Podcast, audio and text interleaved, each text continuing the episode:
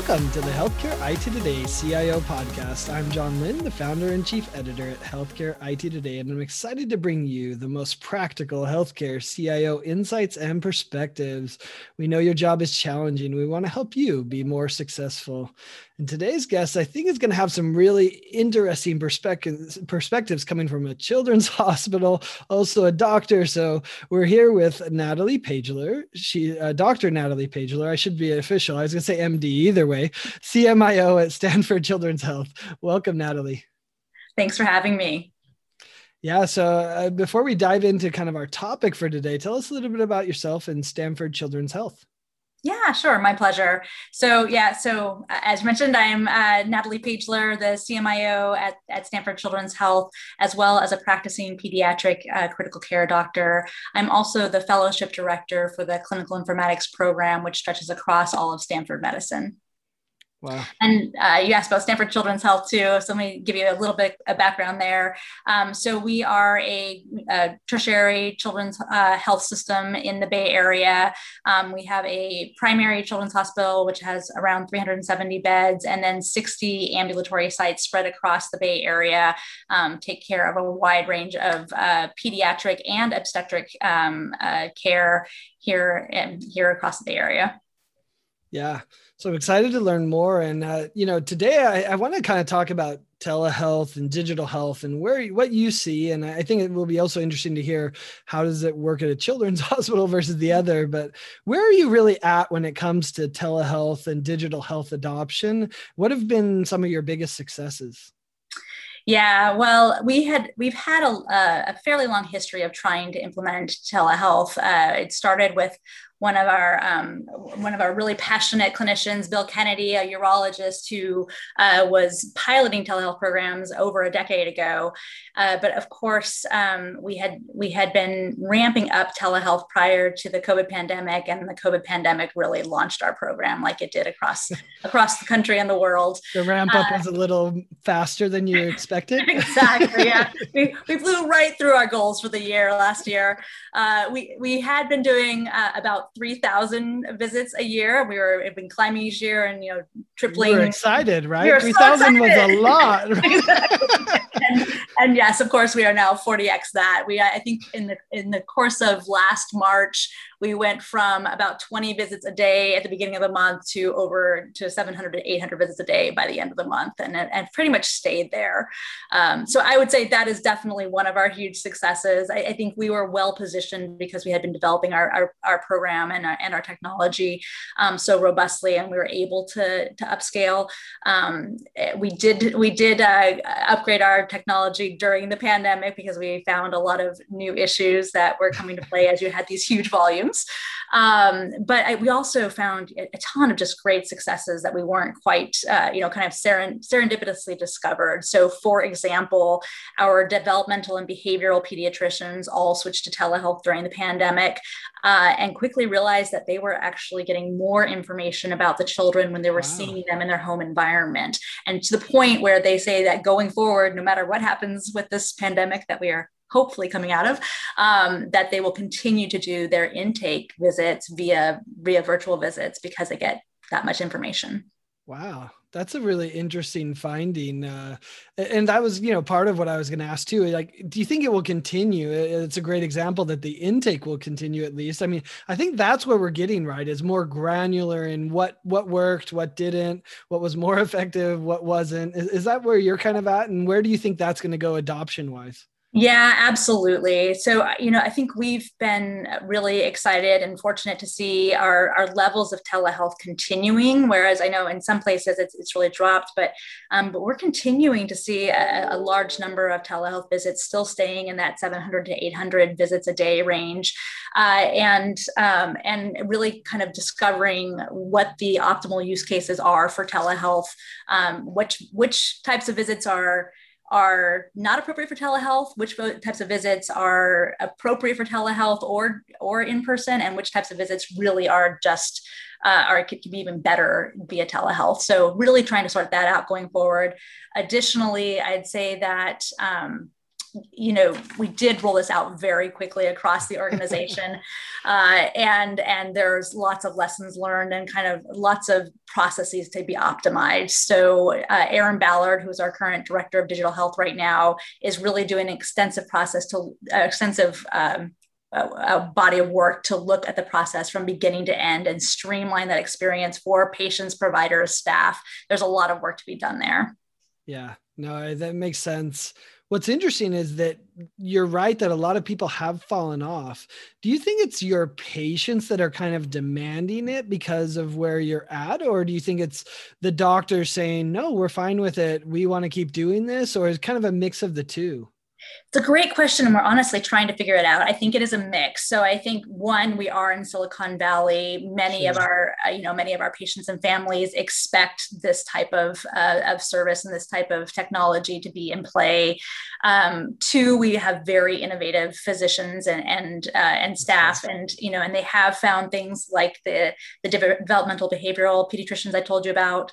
Um, similarly, another very innovative program is with our um, our, our um, HIV um, pre-exposure prophylaxis program and using telehealth to reach teens that would be otherwise hard to reach for that. Mm. Um, so, so some real innovation to, to find the right use cases.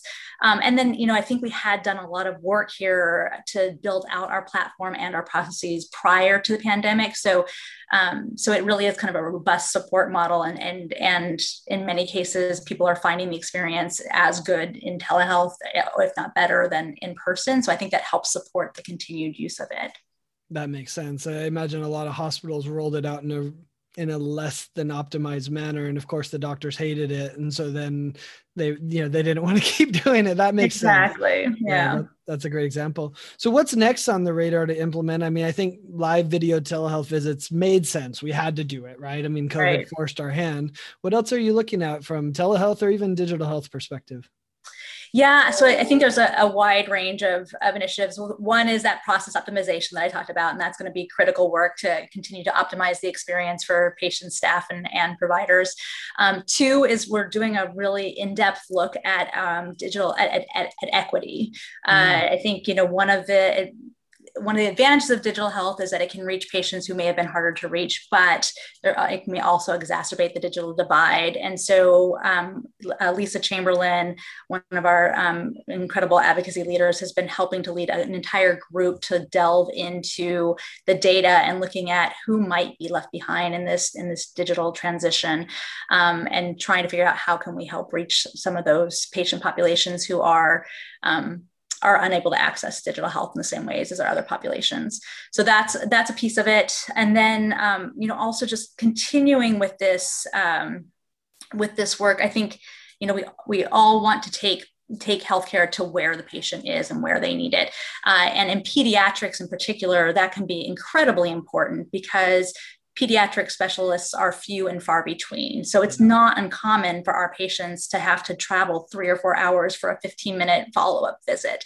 Uh, and so I think in pediatrics in particular, um, trying to lessen the disruption on the child and the family's life um, is a major goal for us. And, you know, we know that. Um, when when a patient has to come for a full day spend a full day coming for a visit they miss school they miss their extra, extra, extracurricular activities their parents miss a full day of work. It's a major imposition on the family. Yes.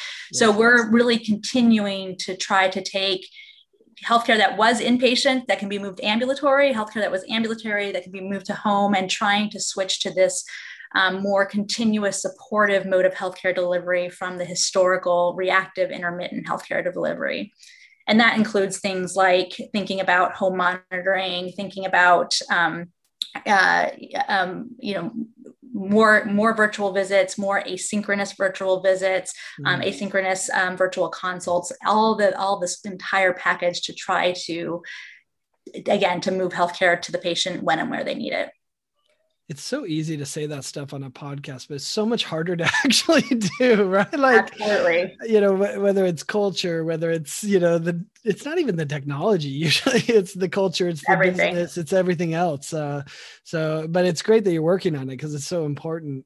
Yeah, and especially in pediatrics, I think there's a whole nother layer of challenges that we have to work through. That you know, it's it really is kind of when you start trying to implement any of these pieces, it's where the rubber meets the road. So, so for example, um, you know, we've been doing a lot of work uh, trying to trying to implement home monitoring in pediatrics.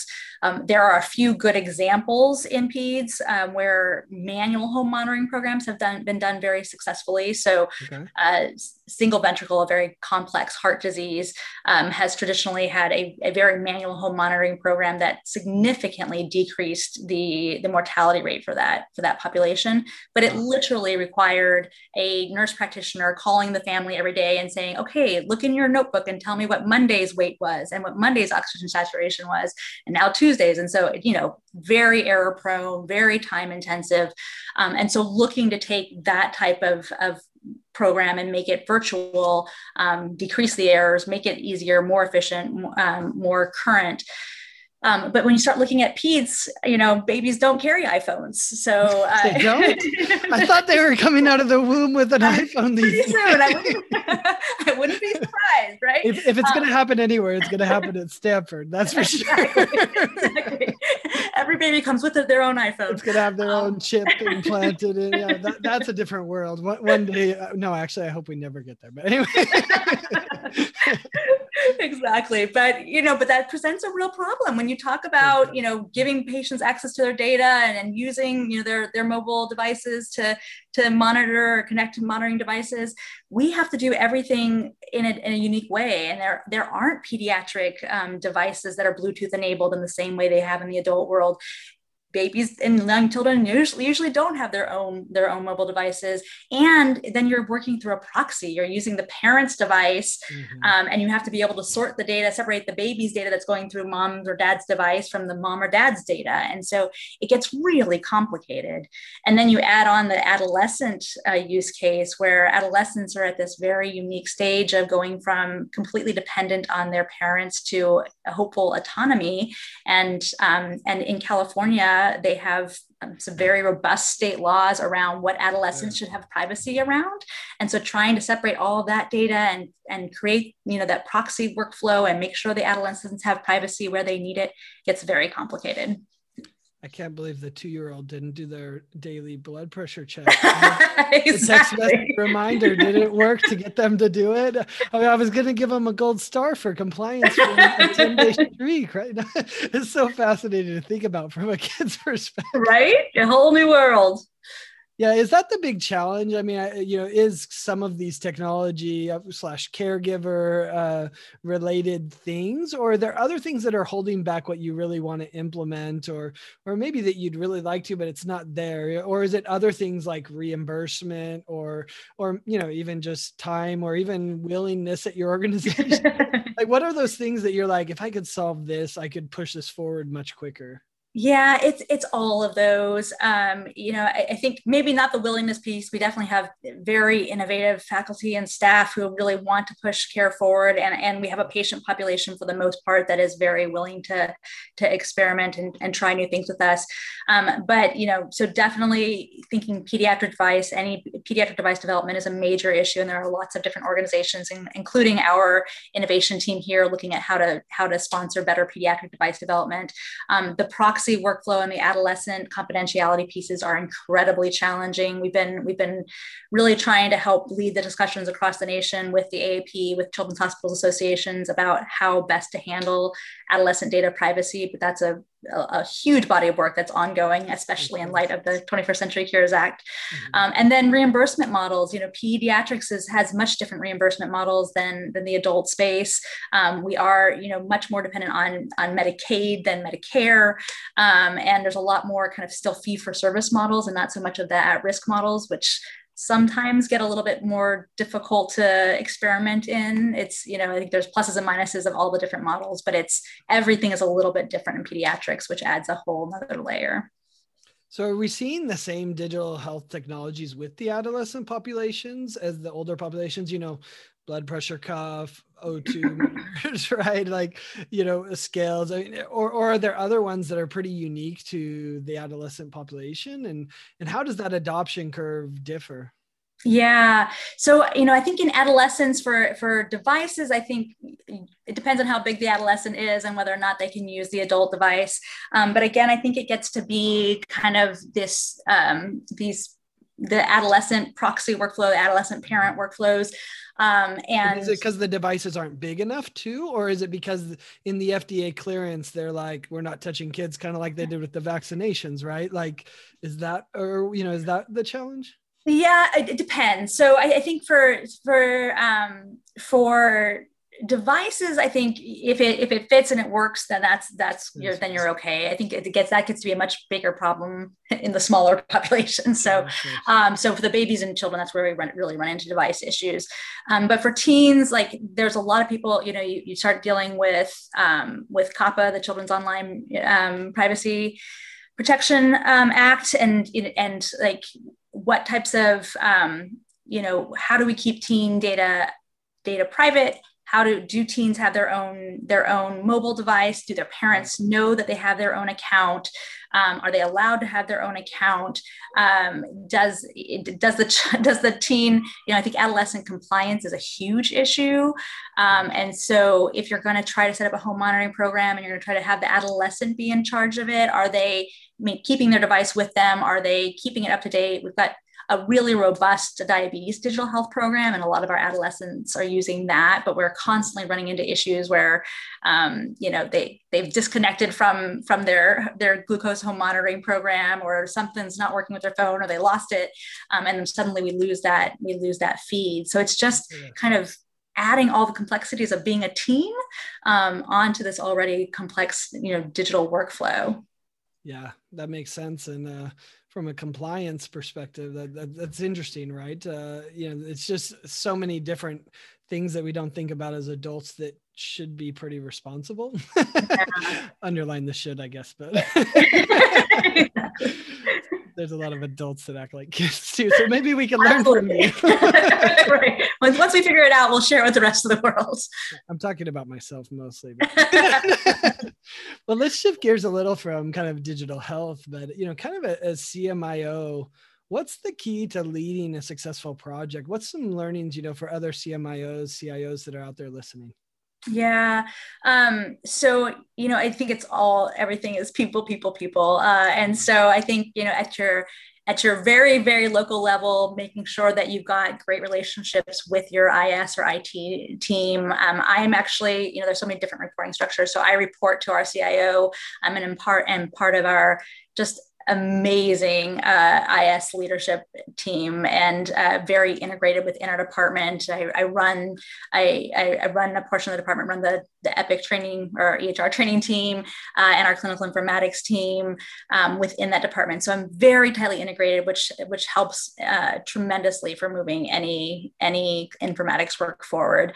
Um, and then the partnership across the organization. So um, so you know if you're trying to implement a project successfully, that operational and clinical ownership is absolutely critical. And of course, I'm spanning the world between the IS and the clinical teams, but uh, you know, I have my own my own small sphere of experience, and it's really important to make sure that I'm partnering with the right operational and clinical leaders um, for any major project. So I think that's key. Uh, and then, you know, I'm Stanford Children's as part of Stanford Medicine. So also mm-hmm. having those right the, the right relationships across Stanford Medicine. We just rolled out the 21st Century Cures Act like everybody else in the nation, uh, and we had a, a really tight knit team with our compliance team and the the CMIOs at, at both um, hospitals or both healthcare systems and the operational leaders. And I think that collaboration was what what was what helped us move that forward in a, a very effective way. Uh, and then taking it to the even bigger sphere, right, is the networks across the, you know, across the state, across the region, across the nation. And, and that's been incredibly helpful, especially in pediatrics. So again, kind of referring to the 21st century cures um, rollout, we uh, formed a pediatric informatics group across the state of California. Cindy Kelbs down at Rady and I um, helped lead that. But it was incredibly helpful to get all of these informatics leaders across the state together to say, hey, we're all implementing the 21st Century Cures Act. We're all in California with these very strict California state adolescent privacy laws. How are we? How are you all navigating it? How can we learn from each other? How can we create a, an approach going forward? And and similarly, having those conversations again with my friends, you know, across the nation, with the AAP, mm-hmm. with the child, the Children's Hospital Association, um, I think really helps inform uh, the right approach. And I think that's again especially important in pediatrics, where the children's hospitals are kind of few and far between. Yeah, there, I imagine there's a nice bond. I've, I've seen it a few times with children's organizations. It's like, oh wait, you're oh we can talk. it's like you have your own language, right? Exactly. Yeah, it's a it's a it's an it's an amazing atmosphere both within the hospital and then across children's hospitals where you know everybody's in in this in this work to make children's lives and families' lives better. So it, there's a lot of sharing and collaboration that goes on. I think more so in this space than maybe some other spaces. Yeah, that's fair. What what career advice would you give to someone who you know is you know would like to be a CMIO like you? Uh, you know, uh, I think we can talk about the elephant in the room. There's not enough female CMIOs either, right? So uh, you know, what what's some career advice you'd give to someone who who wants to be the next uh, Dr. Pageler CMIO? Yeah, I think uh, I, I, think there's so many different ways to uh, approach this role, and I think uh, and I think there are more and more formal ways. So depending on where they are in their career, I would give them very different advice. I think for a young resident or a clinician who's just thinking about this, we do now have formal clinical informatics training programs, uh, and the fellowships are are incredibly um, innovative and uh, and provide incredible experience across the you know across the the hospital. So really thinking about that type of formal training versus you know several of the of the professional organizations have have CMIO boot camps and things like that. I think it's a great way to connect with your peers and, and learn some of the formal formal training. Um, I think diving in, so finding a project that you can that you can really engage in uh, and and really truly um, experience what does it mean to do informatics is in, incredibly helpful. Uh, and then just connecting with people. So you know whether it's you know somebody who's doing the role um, reach out and talk to them. I'm always happy to talk to other people who are thinking about this career. Um, but then also those bigger networks that I talked about. So join the professional organizations across the nation, find your peers who are struggling with the same issues you are, and start creating those collaborative networks. Uh, and I think that's what really helps us all kind of um, rise together. And, and I've I've I've definitely navigated my way through this career um, with the help of a, a, wide range of people who have supported me and taught me and guided me.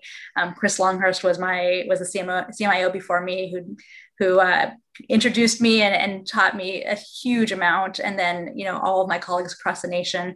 Um, so I think those connections are just invaluable, and that's really what helps you be successful in this career. Excellent. Great advice. And uh, thanks so much for taking time to join us here on the Healthcare IT Today CIO podcast. And uh, thanks everyone for watching. If you want to find more great healthcare IT content like this and check out the rest of the series of the CIO podcast, you can find it at healthcareittoday.com. Thanks, Dr. Pageler. Thanks, John.